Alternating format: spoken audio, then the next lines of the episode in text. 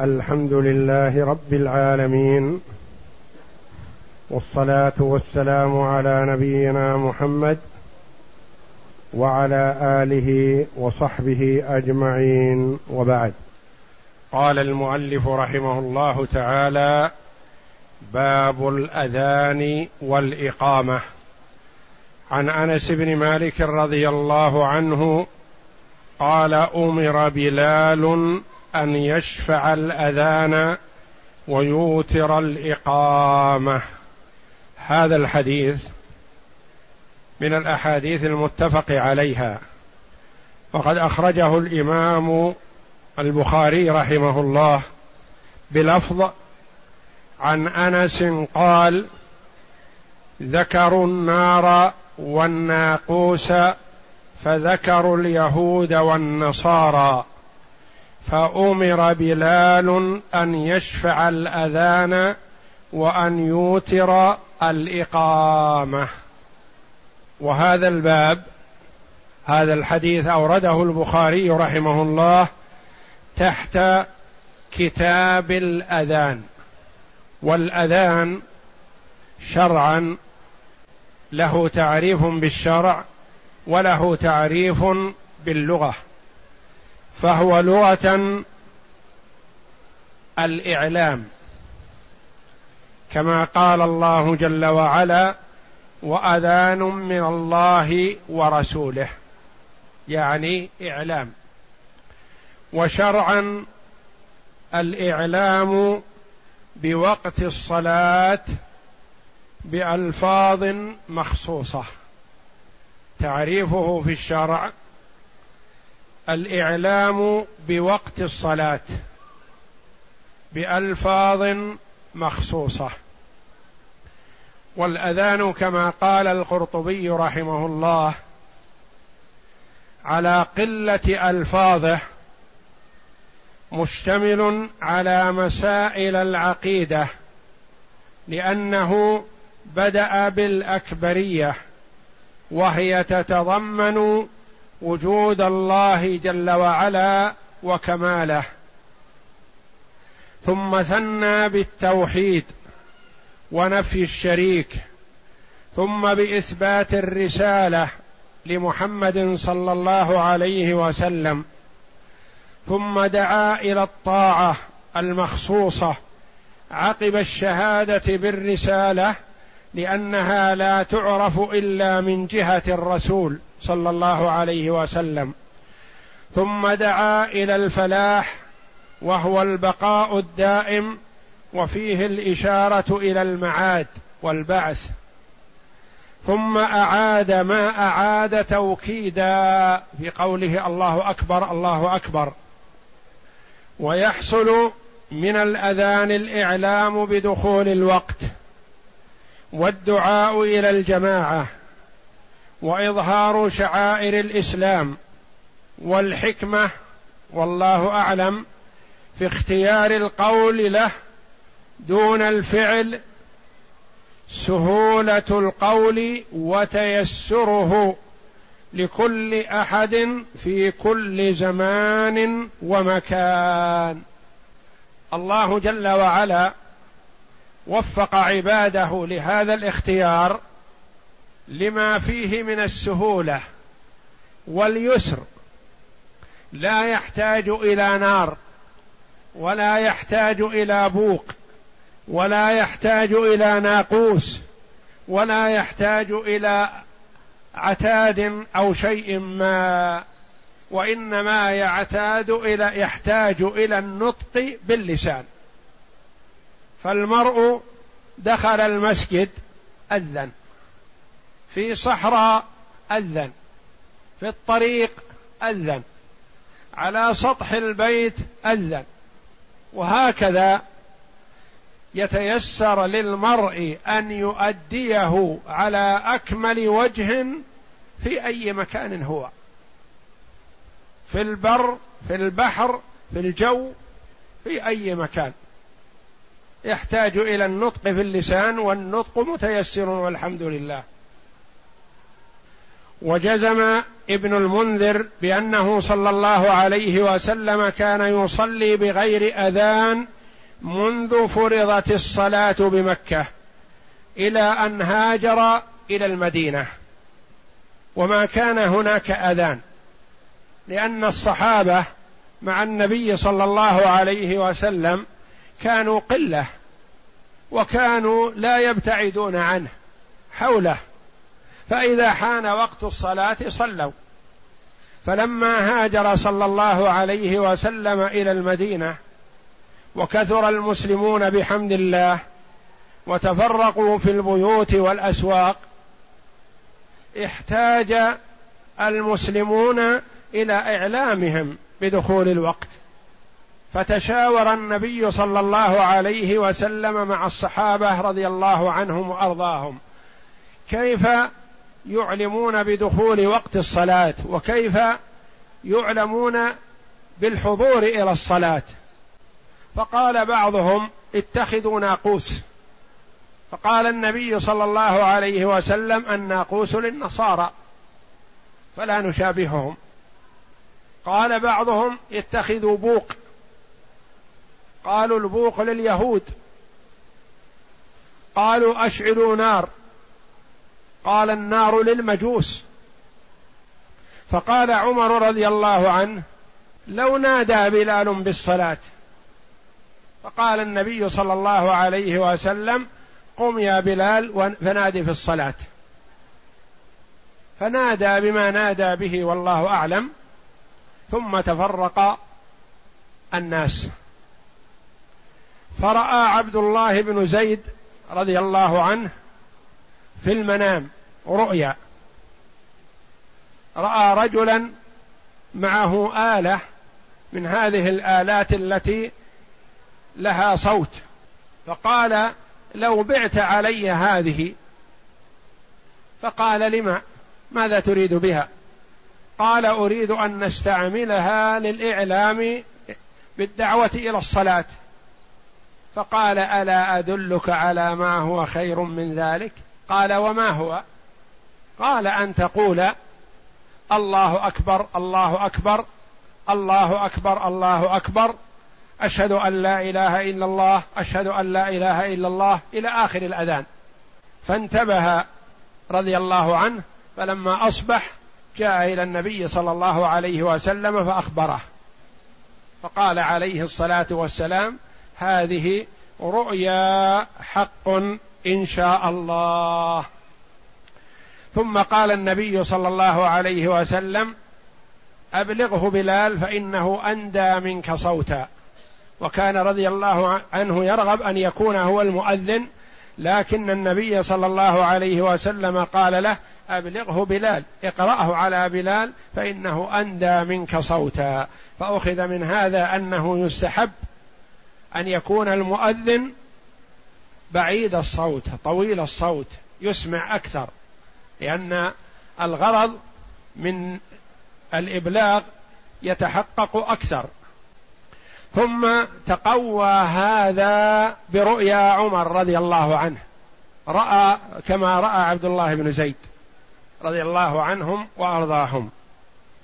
قال ابن حجر رحمه الله في فتح الباري والحكمة والله أعلم في كونه ثبت بالرؤيا إعلام الناس به على غير لسانه صلى الله عليه وسلم.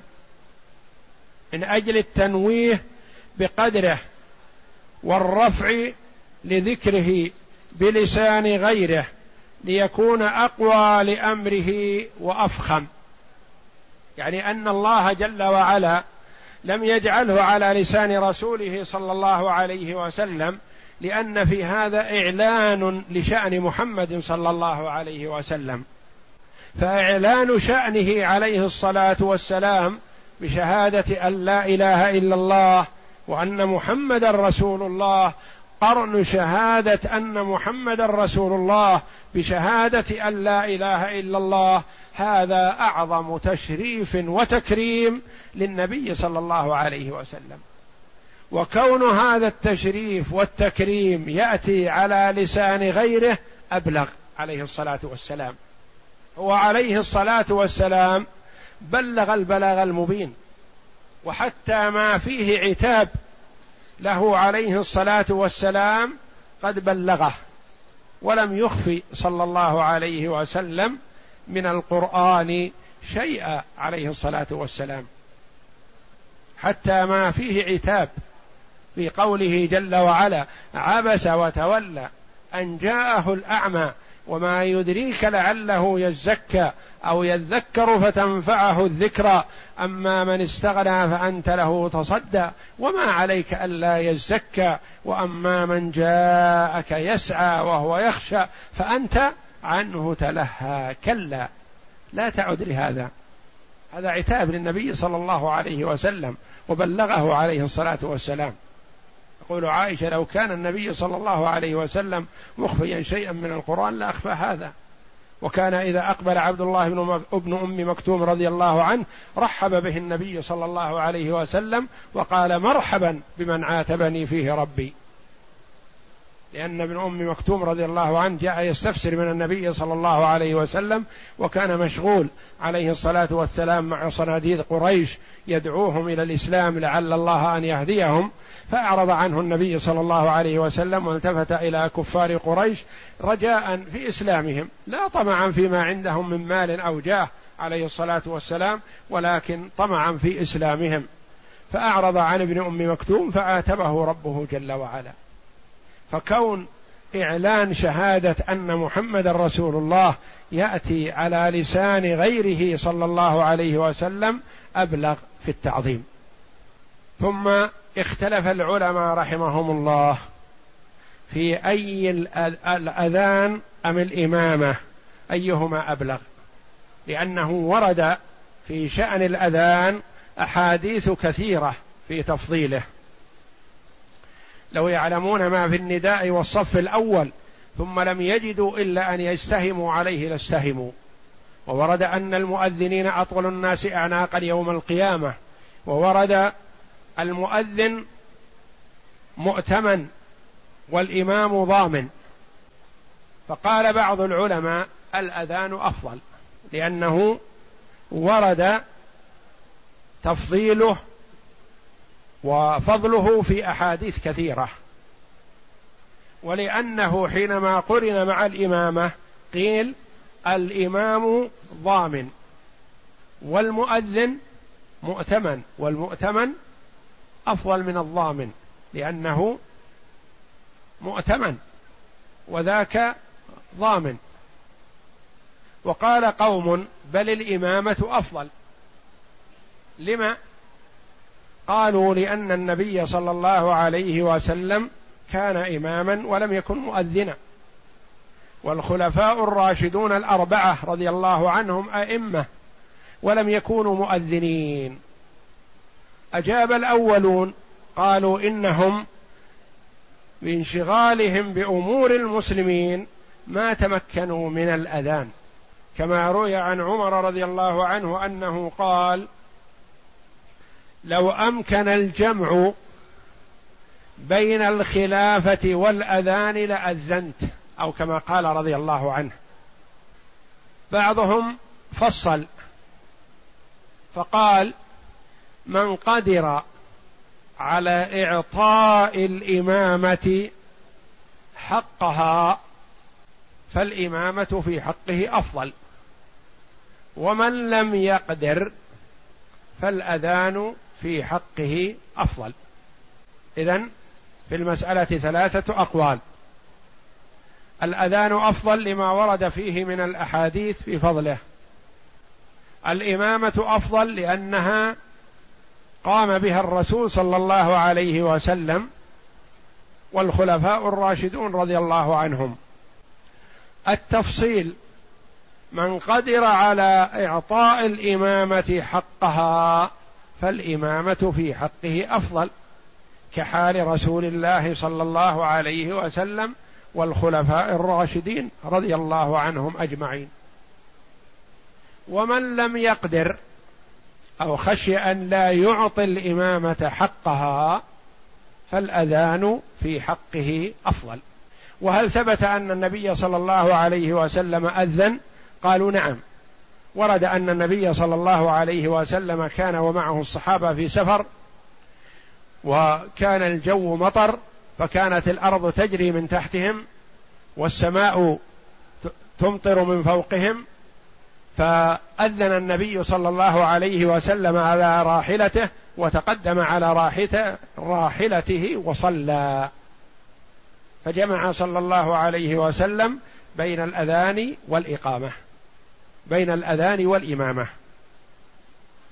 قوله رضي الله عنه في الحديث أمر بلال. أمر. هذا مبني للمجهول. من الآمر؟ الآمر هو النبي صلى الله عليه وسلم. كما حقق ذلك جمع من الأصوليين والمحدثين.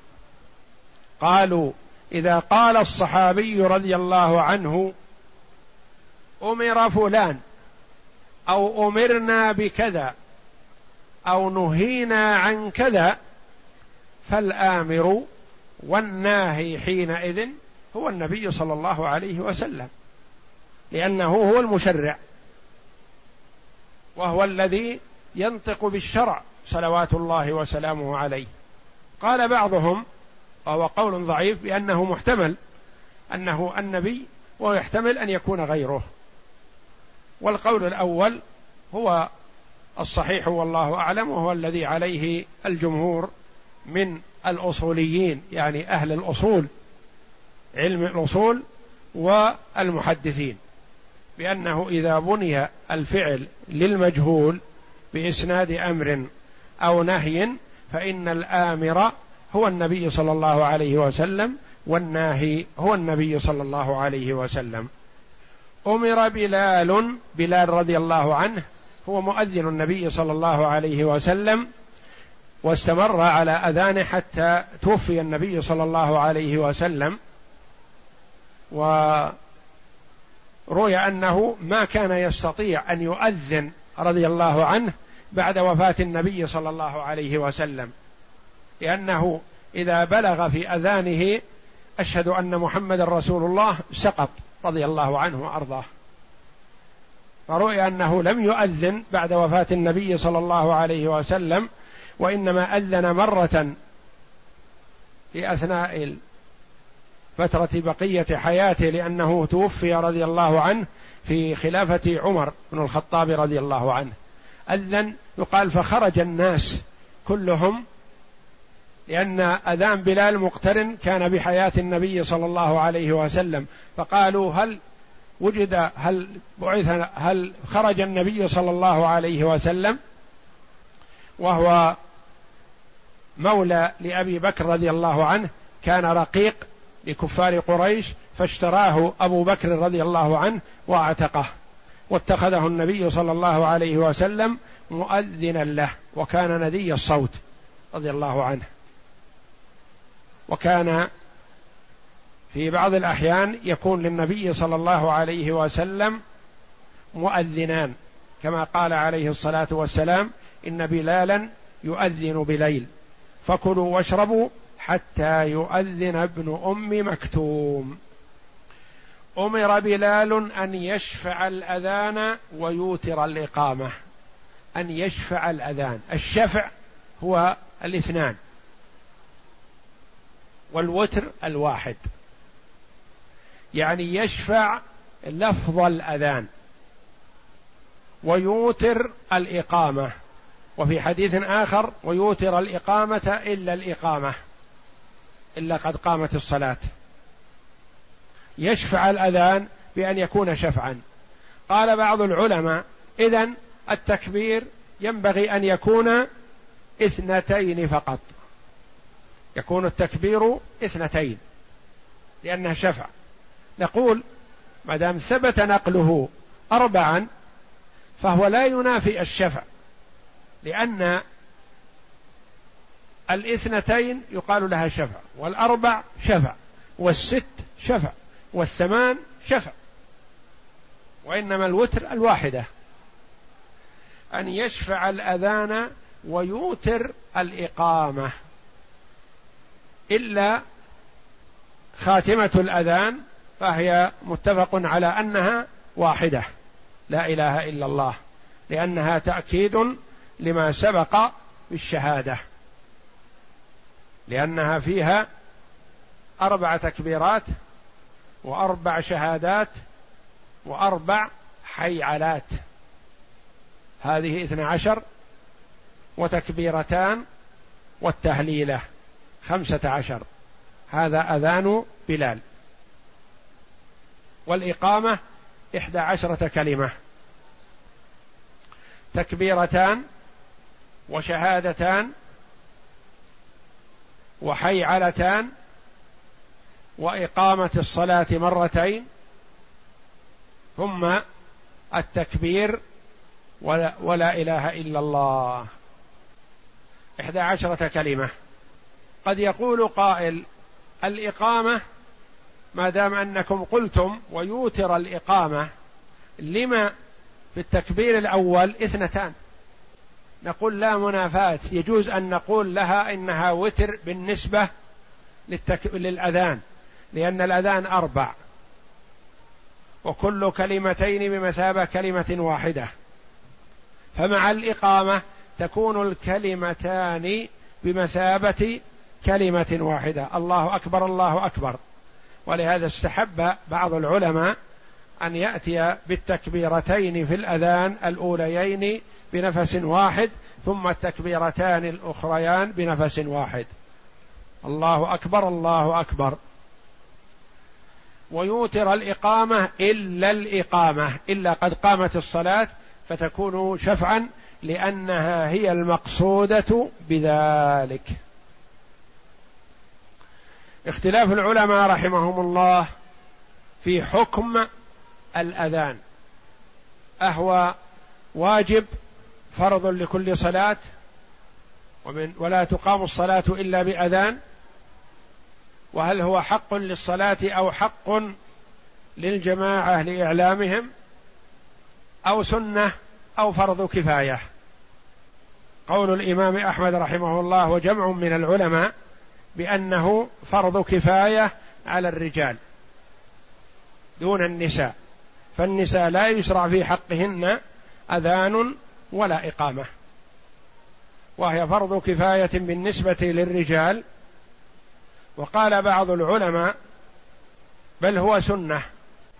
نقول لمن قال هو فرض كفاية ما توجيه ذلك يقولون إن النبي صلى الله عليه وسلم أمر به. ولم ينقل أنه تركه. أو رخص في تركه. وكان عليه الصلاة والسلام إذا غزا قوما انتظر. فإن سمع أذانا كف عنهم. وإن لم يسمع أذانا غزاهم. حاربهم. فمن ذا أخذنا بأنه فرض كفاية يلزم ولكن لا يلزم لكل جماعة مسجد وإنما إذا أقيمت هذه الشعيرة في البلد يكفي. فلا يلزم لكل مسجد مثلا أن يؤذن فيه وإنما إذا أذن في بعض المساجد كفى. وإذا لم يؤذن في البلد كله أثم أهل البلد كلهم. ما توجيهكم أيها القائلون بأنه سنة؟ قالوا لأنه ثبت برؤيا منام. نقول نعم ثبت برؤيا منام لكن أقره النبي صلى الله عليه وسلم وأخذ به ولم ينقل أنه تركه. وقد ورد في اختلاف في ألفاظ الأذان.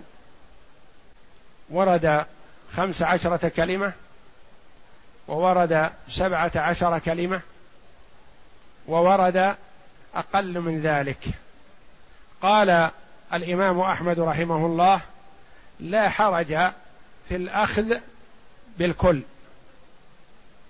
لكن الأفضل الأخذ بأذان بلال رضي الله عنه لأنه كان يؤذن خمس عشرة كلمة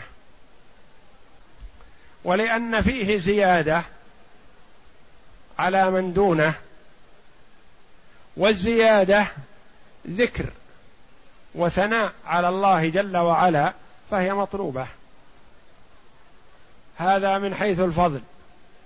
ومن حيث الثبوت فهي زيادة ثقة. وزيادة الثقة مقبولة. ولو أذن بغير أذان بلال صح لأن الهدف هو الإعلام بدخول وقت الصلاة والإتيان بالألفاظ الواردة. وأما إحداث ألفاظ لم تكن واردة عن النبي صلى الله عليه وسلم فلا يجوز. فلا يجوز أن يقال مثلا مع حي على الصلاة أو حي على الفلاح أو بدلهما حي على خير العمل. هذا ليس بصحيح لأنه خلاف سنة رسول الله صلى الله عليه وسلم. فاخذ من قوله من قول أنس رضي الله عنه أمر بلال وجوب الأذان والإقامة. وهذا الوجوب وجوب على الكفاية. يعني إذا قام به من يكفي سقط الإثم عن الباقين. ففروض الكفاية تختلف عن فرض العين. فرض العين يعني مفروض على كل شخص أن يؤدي هذا الشيء. مثلا صلاة الجماعة فرض عين وليست بفرض كفاية. يجب على كل شخص أن يؤدي الصلاة جماعة إلا من عذر. صلاة الجنازة فرض كفاية. إذا قام بها من يكفي سقط الإثم عن الباقين الأذان فرض كفاية. أذن بعض المساجد ولم يؤذن بعضها. لا حرج. والصلاة في المسجد الذي لم يؤذن فيه صلاة صحيحة لأنه سقط وأدي الواجب بفعل غيره. واستحباب التقيد بأذان بلال رضي الله عنه. ويجوز الأخذ بغيره من الأذان كأذان أبي محذورة رضي الله عنه لأن النبي صلى الله عليه وسلم أعلمه إياه بمكة بعد فتح مكة. وما حكم الجمع بين الأذان والإمامة؟ قال بعض العلماء يكره ذلك بل الأفضل أن يكون فيه إمام ومؤذن. المؤذن يؤدي الأذان والإقامة والإمام يؤدي الإمامة. وقال بعضهم لا يكره ذلك لأن النبي صلى الله عليه وسلم قد جمع بينهما كما تقدم في السفر. قال الذين كرهوا الجمع قالوا إن النبي صلى الله عليه وسلم إن ثبت جمعه بينهما فهو لبيان الجواز. واستمرار الفعل وإقرار النبي صلى الله عليه وسلم على أن يكون هناك مؤذن وإمام هذا دليل على الأفضلية وأنه الأولى. والله أعلم وصلى الله وسلم وبارك على عبده ورسول نبينا محمد وعلى آله وصحبه أجمعين.